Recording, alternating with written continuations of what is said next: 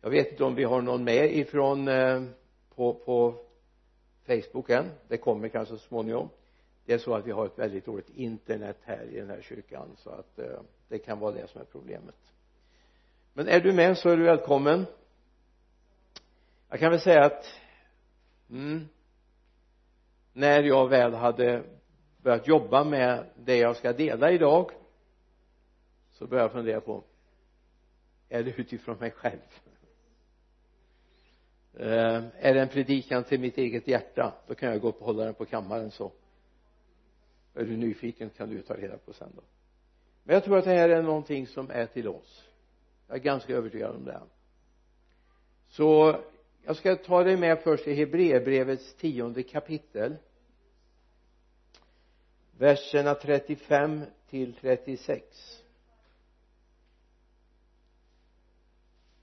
så kasta inte bort er frimodighet.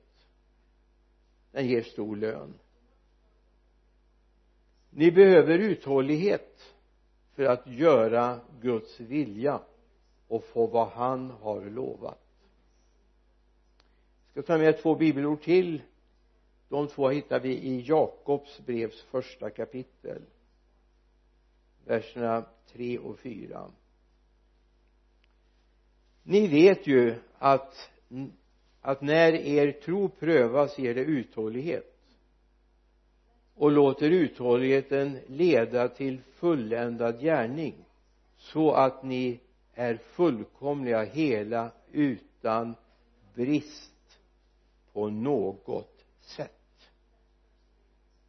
Ni vet ju att när er tro prövas ger det uthållighet och låt uthålligheten leda er till fulländad gärning. Vi ska gå till femte kapitlet i Jakob också vers 11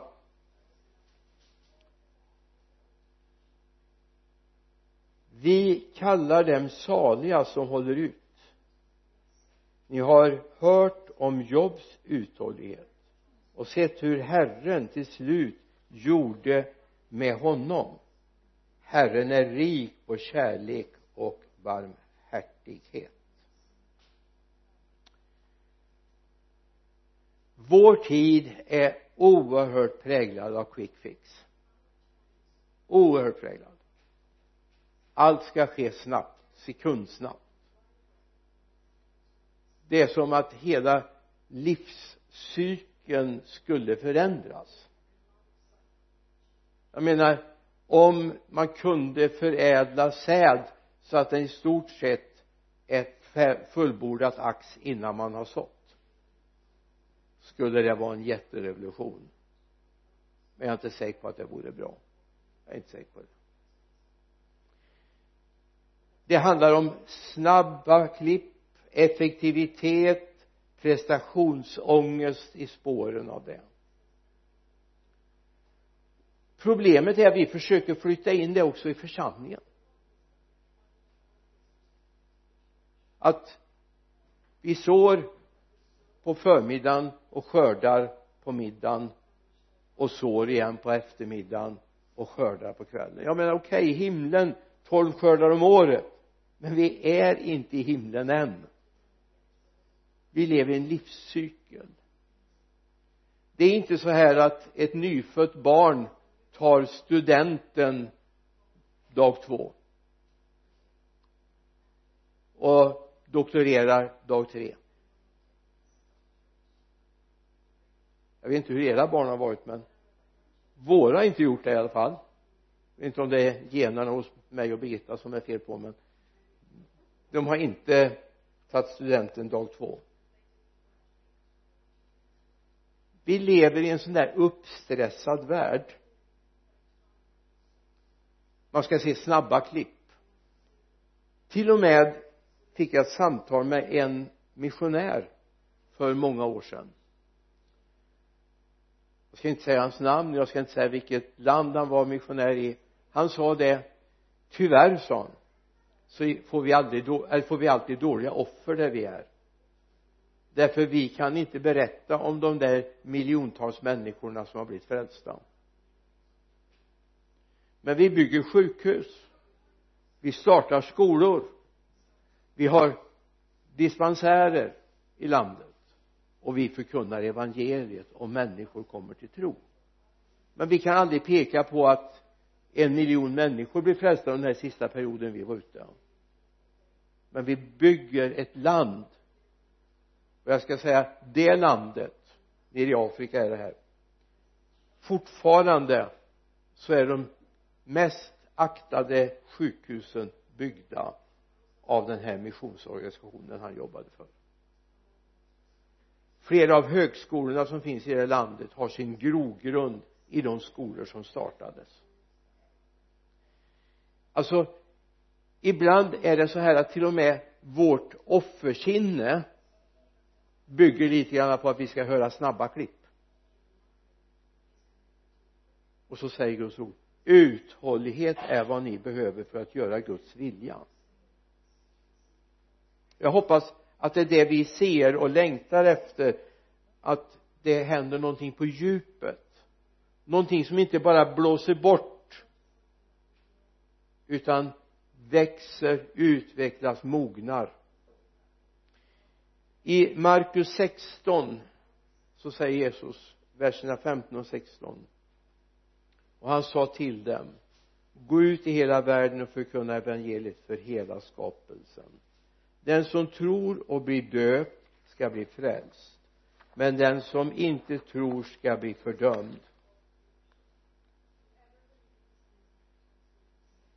Gör det du är kallad till. Predika evangeliet. Vi kan gå till Matteus eh, 5 också verserna 15 och 16 och man tänder inte ett ljus och sätter det under skeppan utan man sätter det på hållaren så att det lyser för alla i huset. På samma sätt ska ert ljus lysa för människorna så att de ser era goda gärningar och prisar er far i himlen. Uppdraget kallelsen uppgiften du och jag har som Guds folk är inte tempot utan kvaliteten. Det är inte att det går snabbt utan att det blir kvalitet. Det vet vi också från många forskningar inom växtnäringen att ibland har man förädlat för långt. Det blir för svaga strån. Det blev inte fullmogna eller mättade ax därför det skulle gå fort och ibland kan det vara bra att det får hinna mogna innan det skördas. Kommer ihåg min gode vän numera pensionär liksom jag borde vara? Gordon uppvuxen nere i centralafrikanska republiken. Han eh, kom till Sverige första gången i alla fall för en längre period när han var 14 år. Och eh, han hade inte många kompisar så han umgicks väldigt mycket med min bror. De var jämngamla. Så han var med oss väldigt mycket ute för föräldrarna hade inte någon bil de hade inte möjlighet att köpa bil och så vidare. Så han åkte med oss ut och så ibland så köpte vi frukt ute i någon affär. Jag älskar ju frukt. Ibland köpte vi banan en gång. Han tittade på den öppnade den. Bröt det här är väl inte banan sa han jo det här är banan. Nej vi hade mängder av bananträd i trädgården där jag växte upp i, i RCA alltså den hade hunnit mogna i solen. Våra mognar på flygplanen eller båtarna. Och det är en väldig skillnad. Apelsin var inte lönt att bjuda honom på. Andra citrusfrukter var inte lönt att bjuda honom på. För det smakar ju inte riktigt. De hade inte mognat i solen. Jag tänker det förstå bilden. Det är bra att mogna i solen. Att vi inte skördar för tidigt. Utan låter människor få mogna i sin tro. Uthållighet är vad ni behöver för att göra Guds vilja. Det är kvaliteten och inte tempot det handlar om. Ibland tänker jag så här. Jag kommer ofta tillbaka till Ananias i apostlagärningarna 9 alltså en man som egentligen har en jätteinverkan till och med att du och jag sitter här idag va? En man som bara fladdrar förbi i ett enda kapitel några versar. Jag tycker vi tittar lite grann på honom. Mannen i Damaskus apostlagärningarna 9.10 i Damaskus fanns en lärjunge som hette Ananias till honom sa Herren i en syn Ananias. Han svarade här är jag herre. Då sa Herren till honom res dig och gå till raka gatan och fråga i Judas hus efter en som heter Saulus från Tarsus för han ber. I en syn har han sett hur en man som heter Ananias kommer in och lägger händerna på honom så att han kan se igen. Så står det ju att han går iväg han lägger händerna så småningom efter, efter att han har diskuterat. Jag tänker så här. Ibland kan vi tycka att den där lilla uppgiften jag har är väldigt oväsentlig egentligen. Jag menar om vi bara inte visste vad som stod i kapitel 10 och framåt och inte läste Paulus brev så skulle vi tycka att det här var ju en jätteliten uppgift Ananias fick egentligen va? Gå till en man på raka gatan för han ber. Och han vet om att det kommer någon som heter Ananias och ska lägga händerna på honom och han ska få sin syn. Ananias diskuterar men det är ju en farlig man det här. Jag vet ju varför han är här i Damaskus. Och så talar Herren om för honom varför han ska gå dit och vad han ska säga till Paulus eller Saulus. Jag tänkte kan det vara så här ibland att vi tycker att uppgiften är för diffus? Ja men gud kan jag inte få lite klarare instruktioner? Varför ska jag prata med min arbetskamrat om Jesus? Kan jag inte liksom ha lite speakers corner här i, i personalsalen så jag får ett stort gäng att tala med? Ananias hade inga sådana ambitioner. Han gick men han var rädd och han fick se en man som fick sin syn. Som åt och blev styrkt sen försvinner Ananias ut ur periferin på något sätt. Vi vet inte vad, han, vad händer med honom. Jag tänkte ibland måste vi se att Gud gör saker i de små sakerna. Nu har vi ju faktiskt facit i hand. Vi kan läsa Paulus 13 brev. Vi kan läsa allt det här som vi läser om honom i apostlagärningarna från nionde kapitlet och framåt va? Där dyker ju Paulus upp gång på gång. Eller hur? Alltså ha inte allt för bråttom. Tro inte att du är enda lösningen på världens problem. Det trodde jag när jag var nybörjare evangelist. Jag var jättebekymrad. Alltså jag såg att oj det här landet blir ju inte frälst om inte jag jobbar på nu. Om inte jag vittnar, om inte jag är ute och knackar dörr så jag menar den här världen kommer gå förlorad. Ja det gör den ju ändå. Den här stressen som finns i samhället quick fix. Låt den aldrig passera in genom kyrkdörrarna. Aldrig in i ditt hjärta gör det Gud kallar dig till.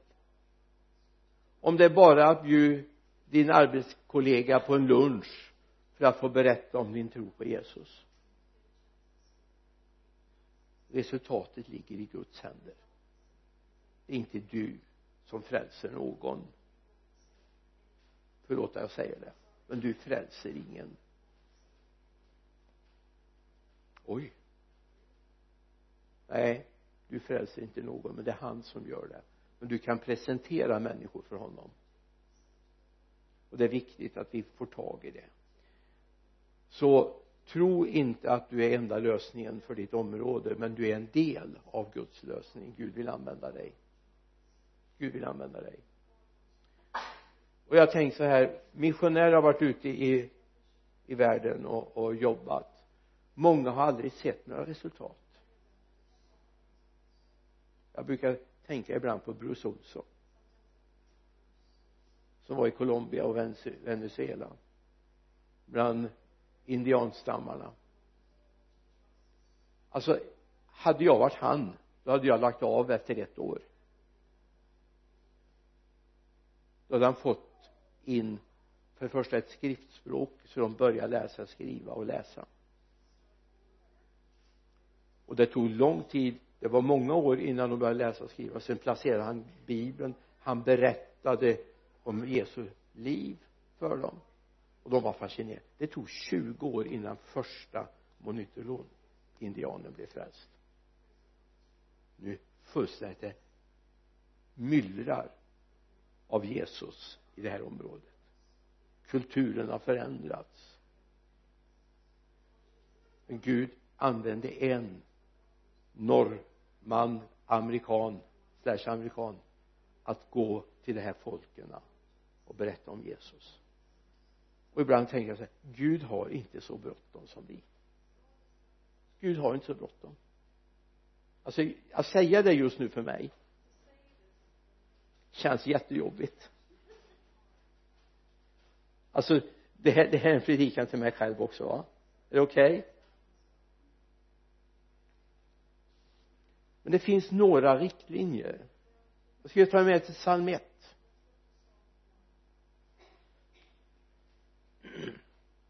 det finns några riktlinjer för oss.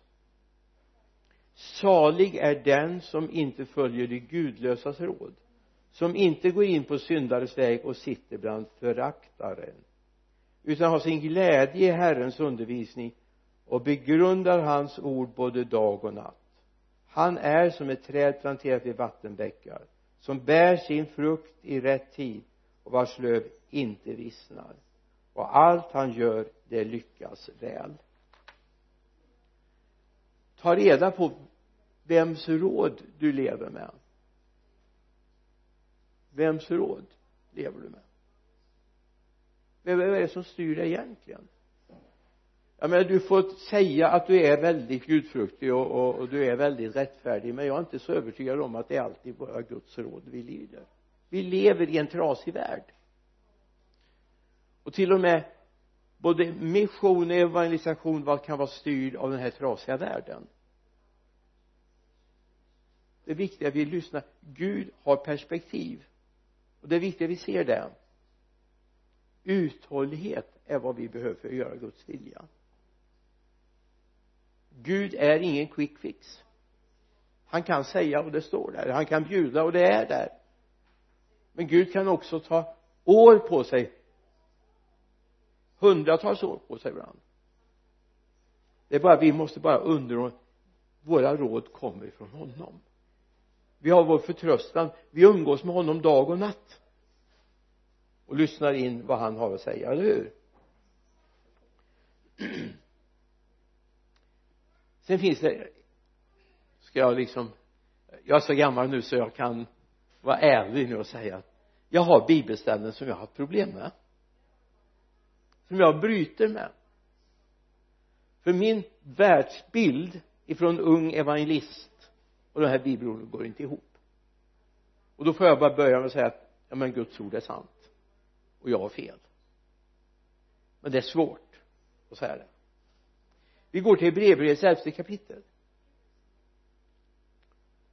I avslutningen av det elfte kapitlet vi har ju trons hjältar i tro gjorde de i tro gjorde de i tro gjorde de. Pang pang. Men så kommer vi till vers 36 andra fick utstå hån och piskrapp. Ja även bojor och fängelse de blev stenade, söndersågade, dödade med svärd. De gick runt i fårskinn och gethudar nödlidande, plågade och misshandlade. Världen var inte värdig att ta emot dem. De irrade omkring i öknar, bergstrakter, i grottor och hålor. Och fast alla dessa hade fått vittnesbördet för sin tro fick de inte det som var utlovat. Gud har nämligen förberett något bättre för oss. Först tillsammans med oss ska de få nå fram till målet. Alltså det här kastar ett annat ljus över evangeliet. Eller hur? Samtidigt har dessa människor som presenteras i Hebreerbrevets elfte kapitels senare del massor av trossyskon som lider på det sättet idag de har olycksbröder olyckssystrar idag. Be mig nu inte förklara varför det är så här.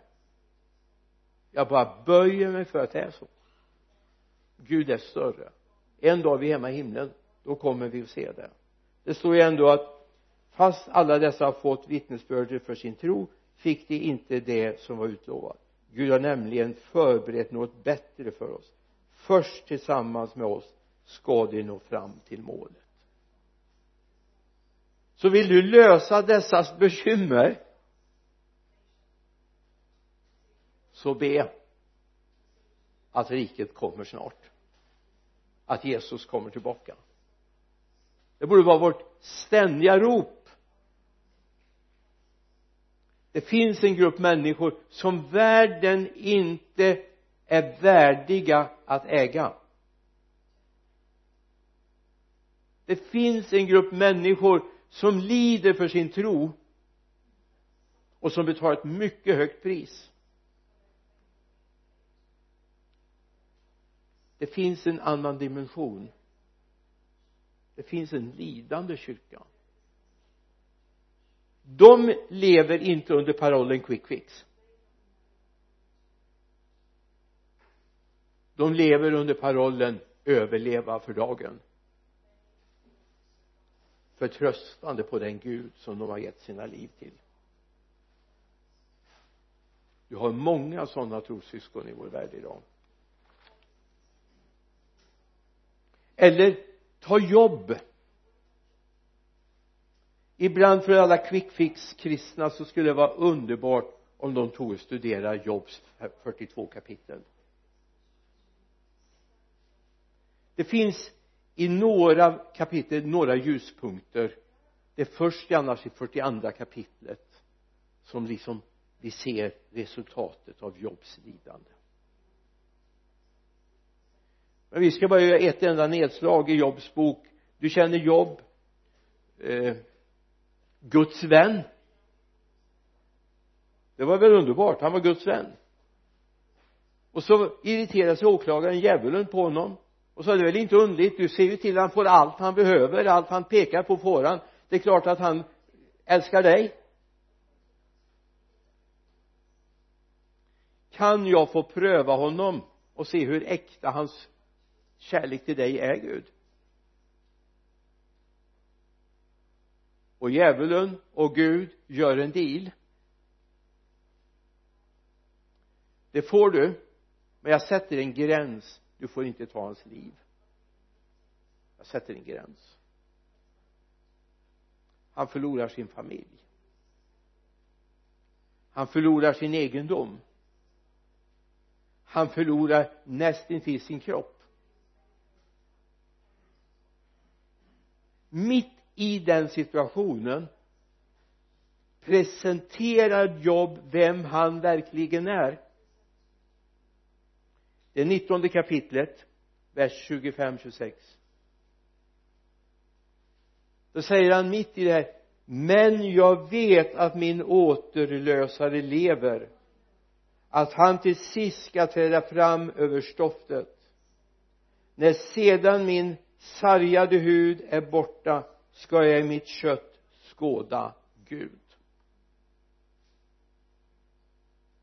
Ja det här skulle egentligen tarva ett bibelstudium för det här det är så oerhört mycket i det här. Om löften om upprättelse. Jobb hade ingen quick fix resa han hade en lidandes resa men hans förtröstan på Gud bröts inte. Uthållighet är vad ni behöver för att göra Guds vilja.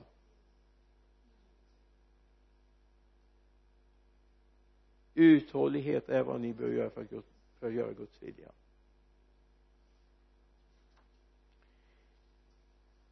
Det handlar om ett liv att leva ett uthålligt kristet liv. Som tål vindar och strömmar och motsägelser och prövningar.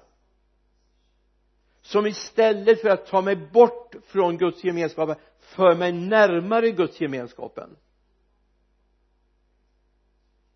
Det är den relationen till Gud vi behöver. Vi kommer att möta prövningar. Vi kommer att möta motstånd.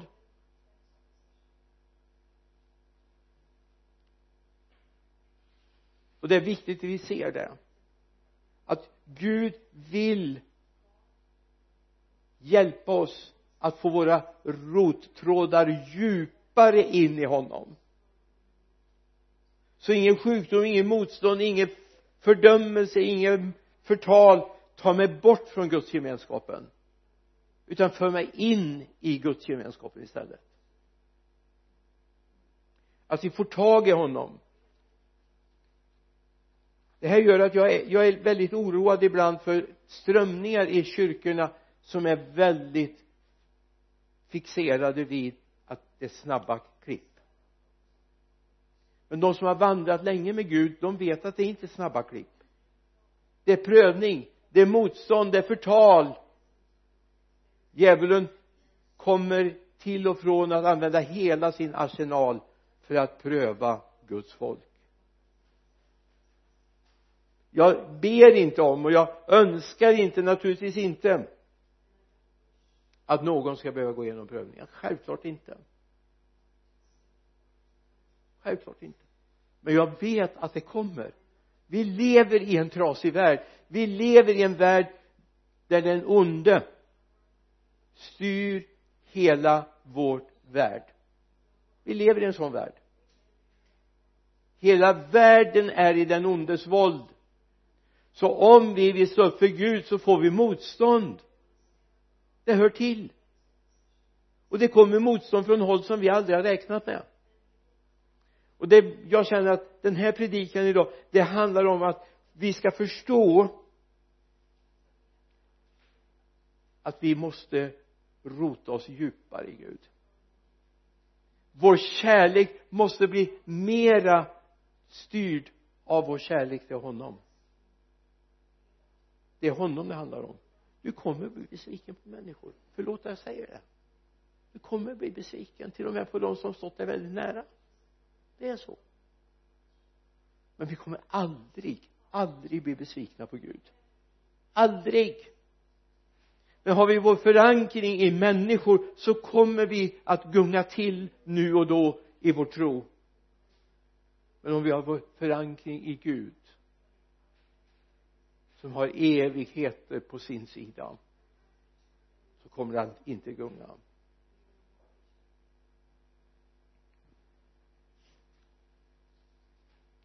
Vi ska gå till ett ord i Johannes fjärde kapitel.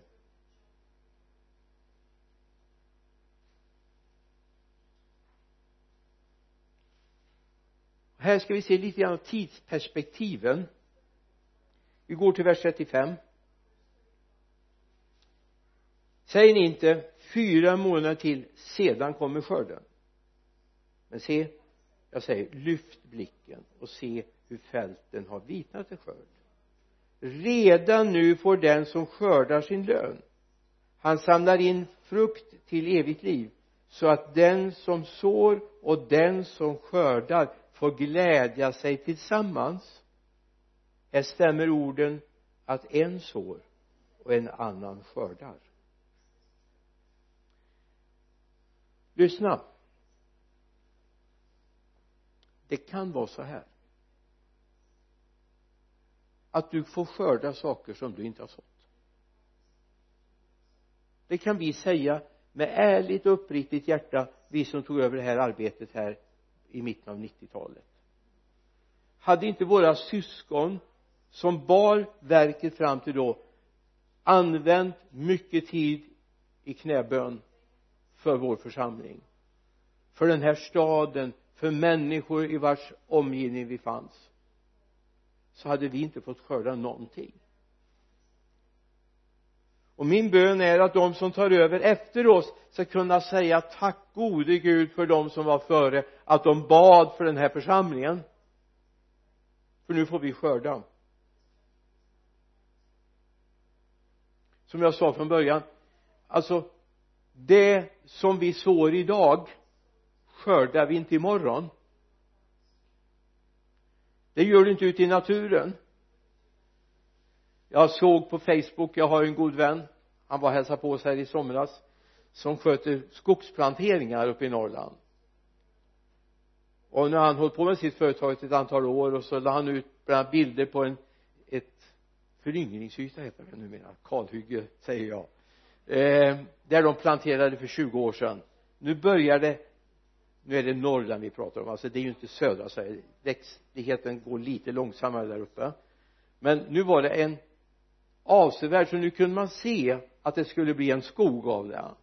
Nu kunde han gå där bland plantorna ungefär en mans höjd och så skulle de börja gallra nu för att de skulle få fortsätta växa. Och jag tänkte när jag en dag kommer till den här församlingen med rollator eller buren hit? Ska jag få se sånt har växt upp som jag fick vara med och plantera? Ja det här är en bön jag har.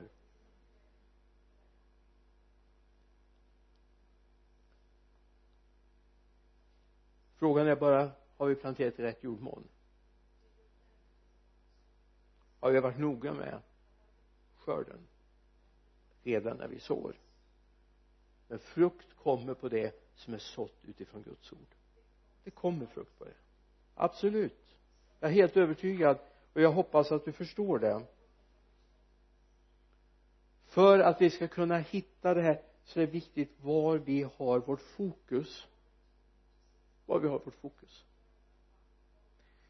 Alltså det är viktigt att inte människor har fokus på dig. Visst Paulus säger följ mig så som jag följer Kristus. Ha mig som exempel som jag har Kristus. Men vi måste lära människor att så se på Jesus. Eller hur? De får börja med att se genom dig och mig de får se att du och jag följer den vägen att vi vandrar den stigen. Att vi kan exemplifiera. Jag blev omskakad när jag läste för många år sedan en bok som heter medlem eller lärjunge Ortiz. Som visar på att det började med att han började umgås med tolv personer. Och de umgicks dagligen. De var på utflykter. De satt vid matbord de gjorde praktiska arbete de hade gudstjänstförberedelse tillsammans. Han delade sitt liv med tolv personer.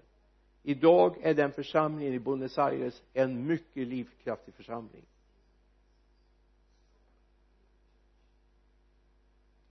Men då står det ju så här då ha blicken fäst på Jesus. Det står i Hebreerbrevet va? 12 och 2 det är väl härligt? Men hur får vi blicken fäst på Jesus som vi kan ju inte se honom fysiskt idag. Det, det är ett fåtal förunnat att se honom i fysisk gestalt idag. Jag säger inte att det inte förekommer men det är väldigt sällsynt. Men du och jag då som inte är den där sällsynta gruppen hur kan vi ha vår blick fäst mot Jesus? Ja vi har ordet naturligtvis. Amen. Han är ordet alltså Guds ord är utandat av honom. Mm. men jag tror att det är ju det här Jesus ber om när han ska lämna hela gänget va? Jag ska be fadern att han ska sända hjälparen den heliga ande till er. Han ska alltid vara hos er. Han ska alltid bo hos er. Och när vi läser apostlagärningarna så ser vi att det är på det sättet det fungerar. Jag börjar axplock i apostlagärningarna 8 26 det står om Filippos en herrens ängel talade till Filippos. Vers 29 då sa anden till Filippos gå fram och, till vagnen och håll dig nära den. Eller vi går till sextonde kapitlet vers 7 då är det Paulus och gänget som är ute på en resa och kommer till ett mål och så ska de vidare. Så står det i vers 7 när de nådde Mysien försökte de ta sig till Betynien men det tillät inte Jesu ande. Vi går till vers 13 eller vi ska gå till Johannes 16 vers 13 men när han kommer sanningsande då ska han leda er in i hela sanningen han ska inte tala sig själv utan bara tala det han hör. Och han ska förkunna för er vad som kommer att ske han ska förhärliga mig och så vidare. Alltså den heliga ande är livsnödvändigt om du ska kunna ha blicken fäst på Jesus. Det räcker inte att du skriver Jesus på kylskåpsdörren. Det är väldigt bra. Det finns sämre ord som står på kylskåpsdörren, eller hur? Eller över spegeln eller när du är på väg ut och liksom får se namnet Jesus. Det är jättebra. Men det räcker inte du måste ha hans vittnesbörd i ditt hjärta för att kunna vara uthållig i den kamp som gäller nu. Du måste vara uthållig i den kampen. Och det är viktigt att du ser det att Gud vill hjälpa dig med det. Så det är den heliga ande som gör att du är ständigt uppkopplad mot honom. Det är gott att läsa Guds ord och du, ska du ha en förståelse för vad Gud vill och vad Gud säger så måste du vara fullständigt genomsyrad av Guds ord. Absolut. För det är många andra känslor och tankar som kan fara runt va? Men är du genomsyrad av Guds ord så kommer du aldrig fara vilse om det är den heliga ande som talar till dig eller om det är någon annan ande som talar. Det finns andra andar också. Han säger det låt oss ha blicken fäst på Jesus. Hebreerbrevet 12 och 2 och låt oss ha blicken fäst på Jesus. Jag vet inte den här bilden kanske är alltså den här bilden är svår för mig som pacifist att ta upp. Men om du tänker en målsökande robot. Den är inställd på sitt mål även om det är ett rörligt mål. Så håller den även om flygplanet eller raketen far med en väldig hastighet så har den hela tiden målet inne. Även om den flyttar på sig, ändrar kurs så ändrar det målsökande också sin kurs. Det är så de här eller skydden som man bygger upp för raketanfall bygger på så i det avseendet kan jag hålla med att det är en bra uppfinning. Alltså du måste vara som en målsökande robot mot Jesus. Du kan inte gå ut en enda dag. Du kan inte göra någonting. Utan hela tiden vara inställd på honom. Du ska ha din blick fäst på honom. Det är inte liksom att ta en liten koll då och då när jag har en liten tid över så kollar jag lite grann hur ligger läget nu. Då kommer du inte se någonting. Du måste vara fokuserad på Jesus. Du får gärna vara en Jesusfrik. En som älskar Jesus mer än alla andra lite fanatisk. Det gör ingenting. Bara det är sunt. Du ska vara en Jesus efterföljare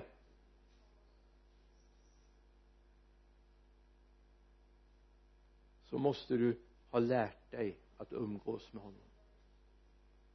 Du måste det. Det tar ett tag faktiskt att lära sig det. Och vi ska inte tröttna i vår kamp för honom. I den här tiden när vi jagar snabba resultat så är det väldigt lätt att vi tar genvägar jag har berättat det förut, ska jag berätta igen om en församling borta i Florida. Pastorn själv berättade det här under tårar. Han kom ny till den här kyrkan i Florida i Orlando. Han eh, var så inne i detta att vi ska bli en växande församling. Var med i den här church, church growth rörelsen och han funderade. Och han gick där och funderade hur ska vi göra för att få folk komma till kyrkan? Det var ganska glest i bänkarna. Så han tänkte så här just då var det väldigt inne med att ha guldfiskar hemma. Alla bättre hem skulle ha skålar med guldfiskar. Så jag tänkte yes vi gör så här. Det är lite grann söndagsskoleknepet.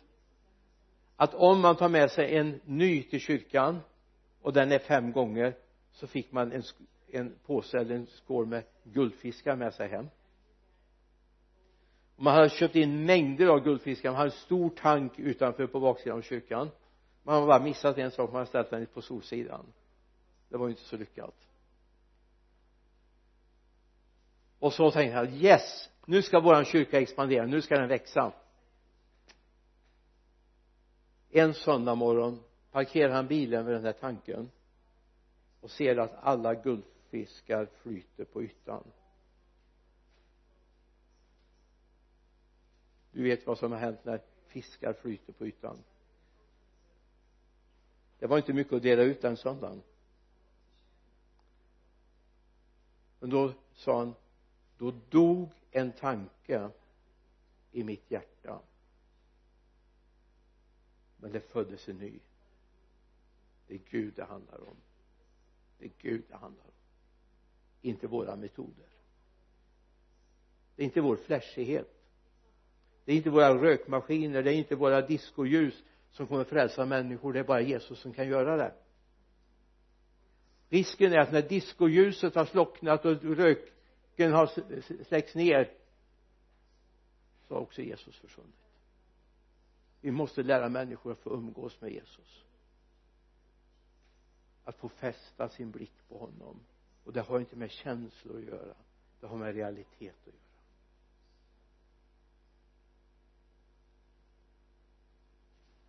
Ibland är det så att vi älskar vissa bibelord.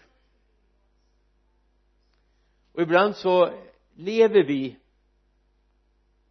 på älsklingsbibelord. Eller hur? Finns det sådär älsklingsbibelord som många har? Det är sista delen av vers 20 i Matteus 28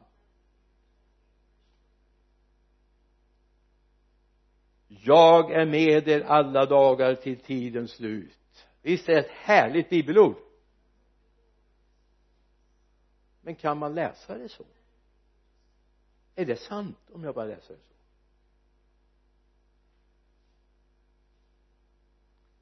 Det står att gå ut och gör alla folk till lärjungar. Döp dem i faderns sonens och den helige andes namn. Och lär dem att hålla allt som jag befallt er. Och se jag är med er alla dagar till tidens ände. Alltså det är kopplat till någonting som vi ska göra. Eller hur? Det är kopplat till någonting. Så det är viktigt att vi får tag i det här att uthålligheten handlar om en kärleksrelation.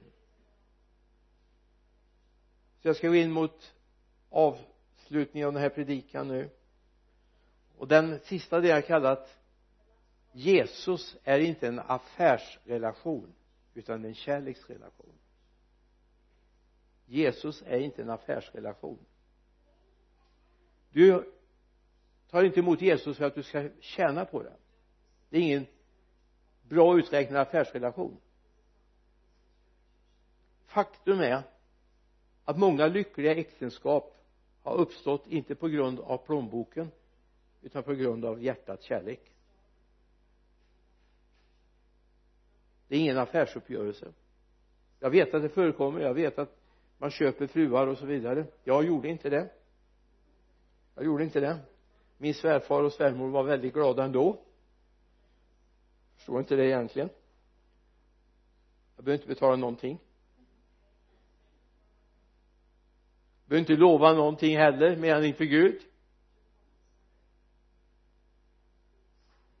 Min svärfar var så glad så han till och med var med och hjälpte oss när vi byggde vårt hus. La ner mängder av timmar på det. När vi byggde huset i Vargön och jag är väldigt tacksam för det han gav. Du. Jag älskar inte Jesus bara för att jag en dag ska komma till himlen. Det, det är stort, det är stort, det är stort och det är en bonus. Absolut jag älskar Jesus för att det är det renaste som finns. Det är det mest äkta som finns. Är du med i Lidköping i eftermiddag? Kan jag hinta för dig om du ser det eventuellt via Facebook? Så ska jag tala om Jesus är mitt allt. Jesus är mitt allt. Så att det är inte så här att det är ett förhandling att jag tänker så här att om jag får Jesus så, så får jag det och det. Jeremia hälsar Gud till Israels folk. Jeremia 31 vers 3 fjärran ifrån uppenbar sig Herren för mig. Och så säger med evig kärlek har jag älskat dig. Därför låter jag min nåd bli kvar över dig. Med evig kärlek har jag älskat dig därför låter jag min nåd bli kvar över dig. Visst är det underbart? Men du säger ja men det här är nog Israel det är, det är nog inte vi. Ja men låt mig få läsa Johannes 3 och 16 då. Ty så älskade Gud världen att han utgav sin enfödde son för att var och en som tror på honom inte ska gå förlorad utan ha evigt liv. Så älskade Gud vad då världen. Hur var det med världen? Den var ju den ondes våld. Du och jag ursprungligen kom ur världen. Men den var i djävulens våld. Gud älskade inte bara de rättfärdiga. Gud älskade de som var förlorade. Gud älskar dem. Första Johannes 4.19 vi älskar därför att Gud för att han först har älskat oss. Låt mig få berätta någonting för dig. Du vet och det känner du säkert till månen har inget eget ljus. När månen kommer i total mörker alltså jorden är mellan solen och månen så är den kolsvart och iskall det bävar de här som ska åka upp till månen att hamna i ett sådant läge. De måste räkna ut att de är belysta. Är de på baksidan det kan ingen människa leva det är något hundratal grader kallt där. Och det är ju inte så kär, känligt egentligen va? Men låt mig få säga om du säger så här jag kan inte älska den jag kan inte älska den. Ja det, det funkar inte. Nej det kan du inte. Det är sant så långt har du rätt. Men om Gud får belysa dig med sin kärlek om Gud får belysa dig med sin kärlek så är det samma förhållande som det är mellan solen och månen. Om solen får belysa månen så till och med lyser det upp jorden. Ni såg väl här om kvällen när det var klart sol eller månsken. Vad ljus det blev. Det var nästan som ljusa dagen va? Så det enda krav Gud har på dig håll dig nära mig. Så får jag belysa det. Vi älskar därför att du först har älskat oss. Vi sprider din kärlek därför att du först har älskat oss det är inte en egen prestation att älska omgivningen utan jag får reflektera någonting från Gud. Och det tror jag är viktigt att vi får tag i det att Gud faktiskt har omsorg om oss. Att Gud vill genom oss lysa upp världen. Sätt inte ljuset under skeppan under hinken. Sätt den så att det lyser. Och det är inte din prestation jag skulle bara vilja säga sådär med stor omsorg och kärlek till dig. Det handlar inte om din prestation. För vi har olika förmågor att kunna prestera saker. Det är, det är så. Men en sak har vi gemensamt. Vi kan vara i Guds omsorg och Guds kärlek. Det kan vi vara allihop, eller hur? Och det är viktigt att vi ser det att Gud faktiskt kan använda dig. Så kom ihåg det är inte en affärsrelation det är en kärleksrelation. Det är inte en kompromissande utan Gud har någonting som han vill förmedla med dig som han vill att du ska få del av och när du får del av det då får din omgivning del av det. Mer än ett vittnesbörd har jag fått genom åren där människor som inte alls är kristna har bara konstaterat att de har fått nya arbetskamrater fast de har jobbat ihop i 20, 25, 30 år. Vad är skillnaden? De har tagit emot Jesus. Det händer någonting när man tar emot Jesus. Det händer någonting. För du ställer dig mitt i Guds ljus Guds härlighet och Gud vill att det ska få hända i ditt liv.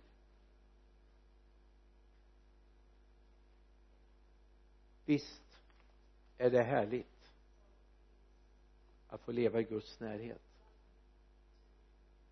Och någonting Gud skulle vilja det är att du blir mer uthållig.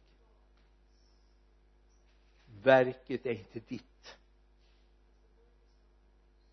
Jag försökte leta efter en en, en sång som jag har på en, en gammal skiva från min evangelistkamrat vid jobbade ihop för många år sedan. Jag var inte med på skivan det ska ni vara oerhört tacksamma för men han sjöng in ett antal skivor. Han bland annat sjunger en sång som heter verket är inte ditt det är Guds. Verket är inte ditt det är Guds. Och så har han förklaring text till det. Verket är inte ditt det är Guds. Det är Gud som vill göra det genom dig. Jag tror till och med om jag får vara lite så här ärlig nu att din arbetsplats kommer se ljusare ut imorgon. Om det här får fylla ditt hjärta. Vi ber. Jesus jag tackar dig för det du har i vår, och ge oss fader. Herre hjälp oss att stressa ner. Herre inte bli så jagade. Inte så kvick-fix människor. Utan herre vi låter någonting få växa herre vi förstår att det vi planterar idag får vi inte skörda imorgon. Men herre du vakar över ditt utsäde. Du vakar över växten. Och herre kanske någon annan får skörda det vi sår. Herre hjälp oss att inse det. Tacka Gud för dem som kommer och skördar. Jag ber om det i Jesu namn. Amen.